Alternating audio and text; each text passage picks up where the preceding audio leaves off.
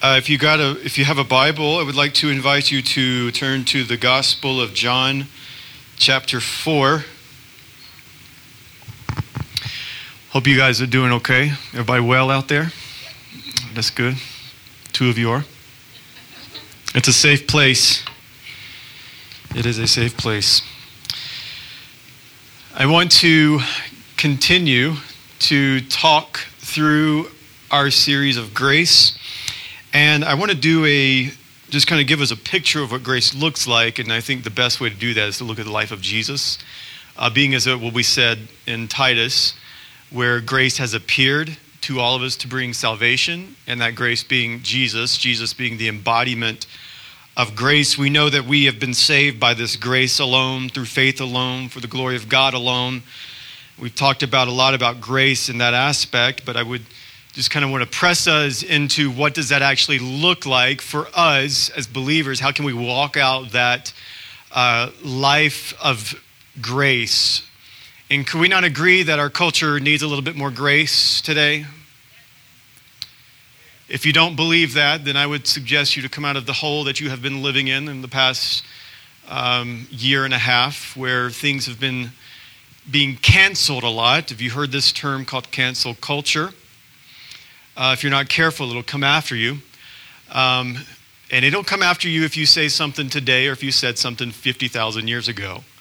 That's how cancel culture operates. In fact, it's kind of become the spirit of our age. I thought that when 2020 was over, maybe we had reached the height of this non graceful era of time called cancel culture, but Lo and behold, I was surprised and shocked for some reason that this cancel culture continues to infiltrate our society. If you watched on Netflix, the prophet Chappelle came out with a new show, and he did something quite comical, as he always does. I don't recommend you watching Chappelle, but he's a very funny man. But he did this skit and he said, Listen, I'm going to impersonate somebody and you try to guess who I am. And Chappelle went on and he said, If I ever catch you doing anything, anything wrong, doesn't matter when it is, could be years in the future, or it could be years ago, it could be the past. I'll never watch your show. I'll never come to your show. I'll never watch your team. I'll never support your business ever, ever again. And he looks at the audience and he says to the audience, Who am I? And if you watch this, this series, it's quite funny. You know, a couple guys in the back go, trap, you know. And he's like, wrong, I'm you. And it gets so awkwardly, and there's like one guy in the back that goes, ha, uh. like this awkward laugh going on.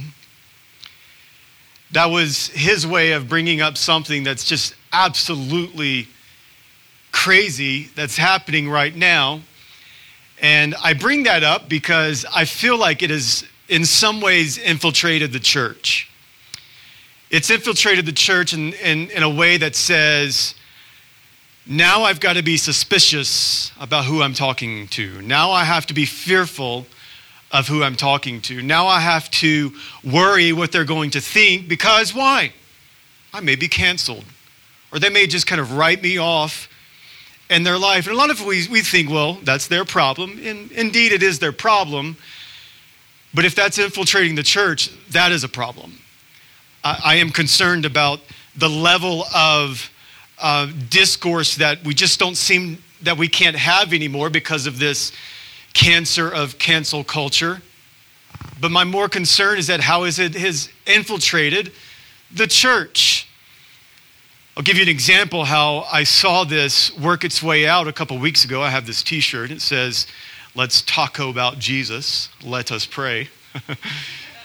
amazing shirt. And so I went to this established place, whom I will leave no name, no name's called here. And I noticed this person as I was leaving that facility. This person said, Oh, I like your shirt. It was as if a radar was detected, and I felt like that person was a fellow believer. And I went to my car and thought to myself, why didn't I say anything? What a moron I am at times. And I went there again, and as I was leaving this time, I was like, oh, I'm going to, I'm going to, I'm going to identify a believer. and we're going to have revival. It's going to be great because I didn't know they existed. And so I said, Hey, can I, can I just ask you a question? And I was very subtle and calm about it. I was like, Hey, are you, you a believer? Christian? And um, the person looked at me in shock. Oh, whoa.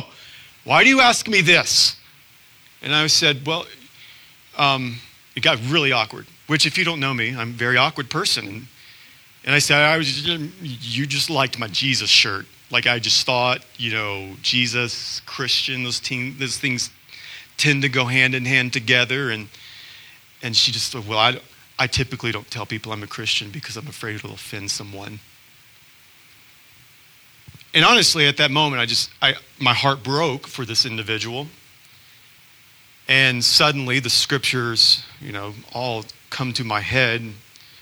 Luke's Gospel, chapter 9, Jesus looks at his crowd and he scathes them with a, a very terrifying rebuke when he says, if, if you're ashamed of me, then I'll be ashamed of you when I come in glory. You see how cancel culture can come into a church so easy to where we're just so afraid of sharing our faith that we're more afraid about being canceled. And I think this is important for us because if we're going to live out our faith, we cannot be robbed of the high calling of Jesus Christ that He gives us to share our faith and to share this beautiful doctrine of grace.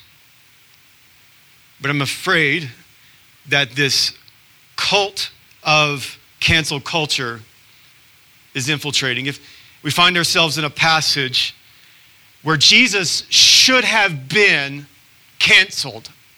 If you look back, and we alluded to this last week, where Jesus is with the Samaritan woman and Jews had no business dealing with Samaritans, just like Jesus had no business dealing with a woman in the high noon of day where it's hot. His even disciples, they're just kind of awkward about the whole thing. Like, hey, Jesus, eat a meal. And Jesus is like, what are you talking about, eat a meal? Like, don't you see something beautiful happening here? In fact, we have unearthed scripts of Jews and their prayers when they're thanking God that they're not like the dogs, Samaritans. Jesus should have been canceled, but we see Jesus and we see how grace truly operates. And now we find ourselves not, as he, not only is he going to go to the outcast, but now he's about to go to the official, to this powerful man. And this is where we're going to pick it up in yet another scene where Jesus should be canceled, but grace cannot be canceled because grace is Jesus. And so we're going to pick it up in verse 53 and he's, or 43, and he says this After two days, he left there for Galilee. Jesus himself had testified that a prophet has no honor in his own country. When they entered Galilee, the Galileans welcomed him because he had seen everything he did in Jerusalem during the festival. Now, I want you to just pay attention to what just happened. Jesus just said, I'm not welcome, but the Galileans welcomed him. That's going to be very important. For they also had gone to the festival. He went again to Cana of Galilee, where he had turned the water into wine. Sounds like my kind of guy. There was a certain royal official whose son was ill at Capernaum. When this man heard that Jesus had come from Judea to Galilee, he went to him and pleaded with him to come down and heal his son, since he was about to die. Jesus told him, Unless you people see signs and wonders, you will never believe. Sir, the official said to him, Come down before my boy dies. Go, Jesus told him, told him, Your son will live. The, the man believed what Jesus said to him and departed. While he was still going down, his servants met him, saying that his boy was alive. He asked them at what time he, he got better. They said, Yesterday at once in the afternoon, the fever left him, they answered. The father realized this was the very hour at which Jesus had told him, uh, Your son will live. So he himself believed, along with his whole household. Now, this was also the second sign Jesus performed after he came from Judea to Galilee. Let's pray over the reading of God's word this morning. God, thank you so much that you have brought every one of us here. And it's not just by accident or someone drugged them here But God, they have a divine appointment with holy God and grace. May we be captivated. And may it just flood our hearts and save in Jesus' name. Amen. This is an interesting story if you follow it along closely. His original journey was to go to Galilee, but he took this little detour and he says, I'm gonna we're gonna take this little detour to the Samaritan town called Soher, and where Jesus goes to the Samaritan lady, and then he goes back to Galilee, and he says this interesting thing that a prophet has no honor. He's not welcome, but then the text literally says right after that, but the Galileans welcomed him. Isn't that weird that the Bible would seem that there's a bit of a contradiction here, but there's not. I don't know if you've ever gone to a party, a good party, not the kind of keg parties that some of you sinners are probably going to, but the, the good kind of party, right? You ever go to a party or some kind of event or maybe your job and you and you walk in one day and you're just like, eh, I feel odd. I feel like I don't belong here. You ever had that feeling before? I hope you don't feel that way now. This is the sense where Jesus gets this thing, this, this divine sense where he's like, you know what? I'm going to go back to the place where I'm not welcomed. Now, who would do that? I certainly wouldn't, but Jesus does. And I want you to see this because this is indicative of the power of grace and a picture of grace because grace will go where it's not welcomed. Notice it went where Jesus, the man Jew, went to the Samaritan town of Soher. Was he welcomed there? No. Did he go anyway? Yes. And now he's encountering in Galilee where he says he's not welcomed, but the people welcome him. Now, at face value, this does seem like this is an odd thing that Jesus would mention. But if you'll notice what happens a lot with the children of Israel, and a lot with the disciples, and a lot with Jesus' own half brothers. In fact, if you just flip to chapter 7 of this gospel, you'll find that his half brothers only wanted him to perform miracles and signs. They were for Jesus, the superstar. And if you'll think back in John 1 11, he says, Jesus came and he was not even welcomed by his own people. Now, there's a problem here. Because outwardly they are welcoming Jesus, but they're welcoming Jesus not for who Jesus is, but they're welcoming, welcoming him rather for what he can do. They love the signs and miracle Jesus. Jesus, can you just perform more of this wine? Can you, can you perform more of these healings? Can you do all the cool things, Jesus? But they were not truly aware of the true Jesus and what he truly came to do. If you flip through the Old Testament, you'll find this struggle happened early.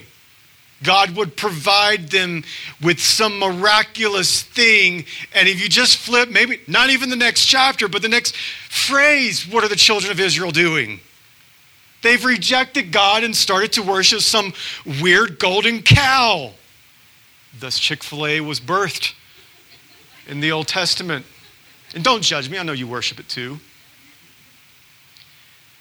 Even in Genesis chapter 32, they get their identity when Jacob is having this little wrestling match with the Lord as if he's going to win. But after the struggle with the Lord, what does God do? He says, Jacob, I'm going to rename you, and your new name now is Israel, which means struggle with God. And throughout the entire Old Testament, what do the people of God do? They struggle. They're like, oh, thank you for your provisions. And the next minute, they forsake a relationship with Yahweh. Isn't that us? Isn't, sometimes isn't that us? Still, thousands of years later, isn't that who we can be sometimes? We love the damage control Jesus. We love when Jesus can just come to the rescue and, and swoop in like the prince and king that he is and rescue us from our trauma. How does that work out with relationships, with parents and children, with, with, with friendships, if you're just after them for what they can offer you? I've counseled a many where that's caused a lot of trauma in relationships. And there's a theology issue with this. If we think that Jesus is just here to give us something, then we've missed the whole essence of his grace. And herein lies the problem with these people in the New Testament. I mean, this problem just sweeps on in from Old to New Testament. They're just after him for what he can do. But what does grace do anyway? You see this? Despite grace not being welcomed, grace comes in anyway. Is that not what grace did for you as a believer? What, you were just crying out and, and begging God to bring grace? No, you weren't. The Bible says you were dead in your sins. The Bible will later say that you were an enemy of God. You weren't welcoming grace. Grace come to you despite you and took over you. That's what grace does. It goes to the unwelcomed person, which was us, and takes over. It goes to the heart that is dead and makes it alive, which leads me to this next part. Look at verse 9. Notice how this official responds. He says, Sir, the official said to him, Come down now before my boy dies. And Jesus said, Go. Jesus told him, Your son will live. Not only does this grace go where it's unwelcome, grace has some type of power and authority over death you and I just can't wrap our minds around. I think, you know, as I, as I lead a church, as I lead my family, as I lead in other things, and as you lead maybe whatever it is that you lead in, us collectively, our authority still is no match to the authority of the grace of Jesus. In fact, I don't think Jesus is after how much authority and power we can gain anyway. Jesus is most likely, the Bible would kind of flip the script a little bit and say, actually, I like you when you're weak. I like you when you're at your weakest because then that's when my power is displayed. So here's Jesus. He comes in 15 to 20 miles away, his son. That's a power that you and I just can't really, we can't walk in that type of power, y'all. This kid 20 miles away, and Jesus speaks with his authority and with all the grace that he has for this father, and he says, Yo, man, your, your boy's gonna live. And immediately, the kid's okay. 20 miles away. If Jesus could do this for an official, and we'll get into this in just a second, if he could do this to someone with his um, with, with all of the things that he carries as an official, hostile towards Jesus, do you think he would do this for us? That's what grace does. It brings life to dead situations. You have a dead marriage, you need Jesus, you need grace. Grace can bring life to that. You, you have a wayward child, grace can bring life to the child. And he doesn't even have to be exactly where you are. He can be miles away or seem like he's miles away. And all he has to do is just speak the word, and there it is. That's what grace does for us. Brings our dead hearts to life. Notice this other part where he says, Jesus told him, You people, just want me for my miracles. Now, in, in the Greek, when you see this word you, he's not just talking to the officials. It's better to be translated as y'all. This is how we would say this in the South, or you, you all. Jesus says basically, he's like, y'all just want me for my and then you'll believe. Who is he talking to? He's talking to an audience but the official says, Come before my boy dies. Who is this official? It's a very interesting thing we've seen so far where Grace has met a Samaritan woman, a, viewed as a dog. And now we see where Jesus comes to the and out, or he's an official. This official was likely a, an official to the king, if you know your Bible. Who was king at this time? Antipas. If you remember who Antipas was, he's a very wicked, disgusting individual. Married his brother's wife, had the daughter seductively dance before him, had John the Baptist's head cut off. And here's an official to likely King Herod or King Antipas here. A disgusting individual. You see what grace does? Grace came not only just to the down and out, but the grace is also for the up and out. Grace is for the down and out, and grace is also for the up and out. Sometimes I think that we feel like, you know, those uppity people, God's just going to smite them and all of their wealth. Jesus doesn't think so. In fact, he tried to get to his Jewish people, he tried to get to the Pharisees and Sadducees, but they just weren't having him. So, what did Jesus do? He pushed the cultural norms, he pushed the cultural boundaries, and he reached out to people who were viewed as dogs and who were viewed as just these disgusting people. That's what grace does for us. And I've just got a unsettling question that I have in myself that a lot of times I feel like this grace is just for me and it's just for the church. But that's not all what Jesus is displaying in this, pack, in this picture of grace. He's displaying to you and I that this grace is for the downcast and for the upcast. It's for the down and out and the up and out. That's who grace is for. If you think it's just for you, you're wrong. If we think it's just, well, I'm just going to hide my faith and shelter my faith into this closet because I'm afraid of getting canceled, then you've missed the whole beauty of the gospel of grace. Get out your closet. Because people out there, I'm glad nobody's sitting there because I just spit. People out there need this grace. They're burdened down with the doctrine of do goodism and works a lot. They're burdened down with how I've got to present myself to culture around me.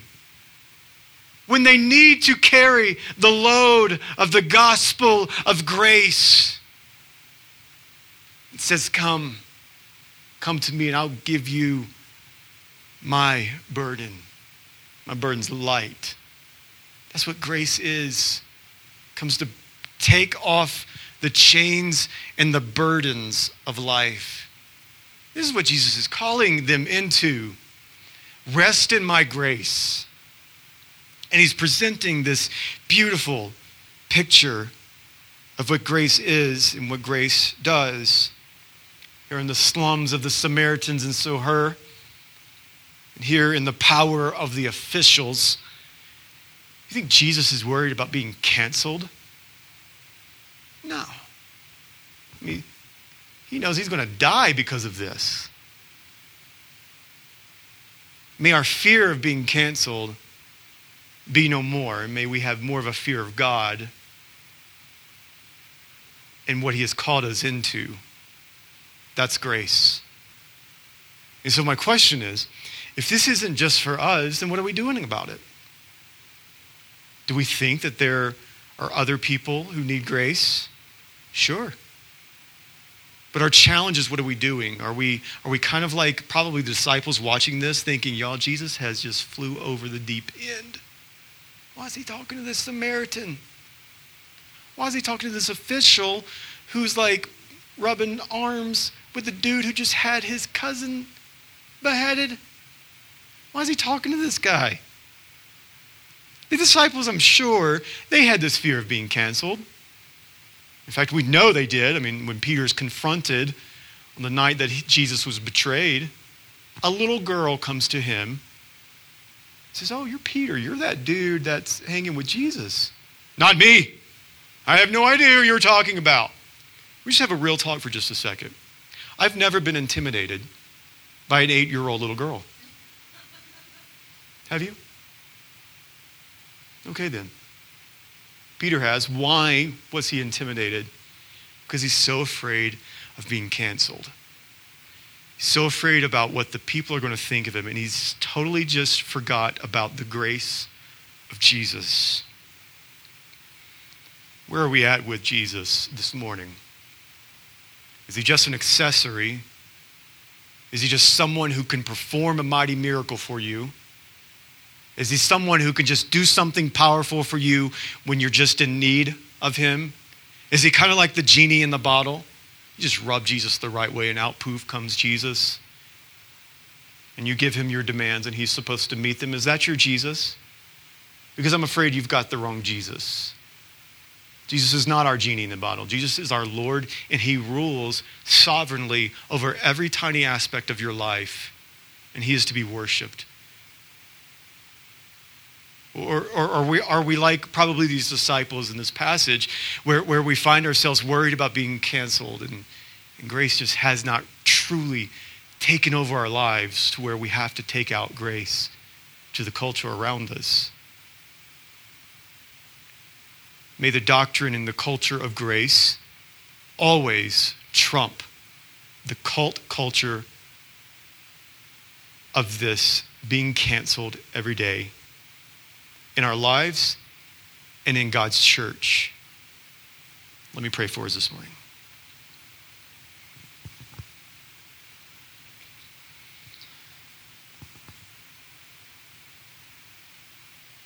I pray, God, and I thank you, Lord, for for your grace, your unrelentless, powerful grace. That if we truly see your grace, then we'll never be the same. If we could just view you for who you are and not for what you can do, our lives will never be the same.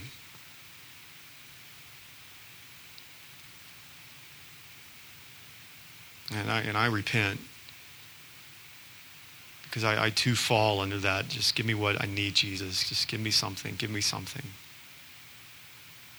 The failure of my own heart is just not to worship you for just who you really are.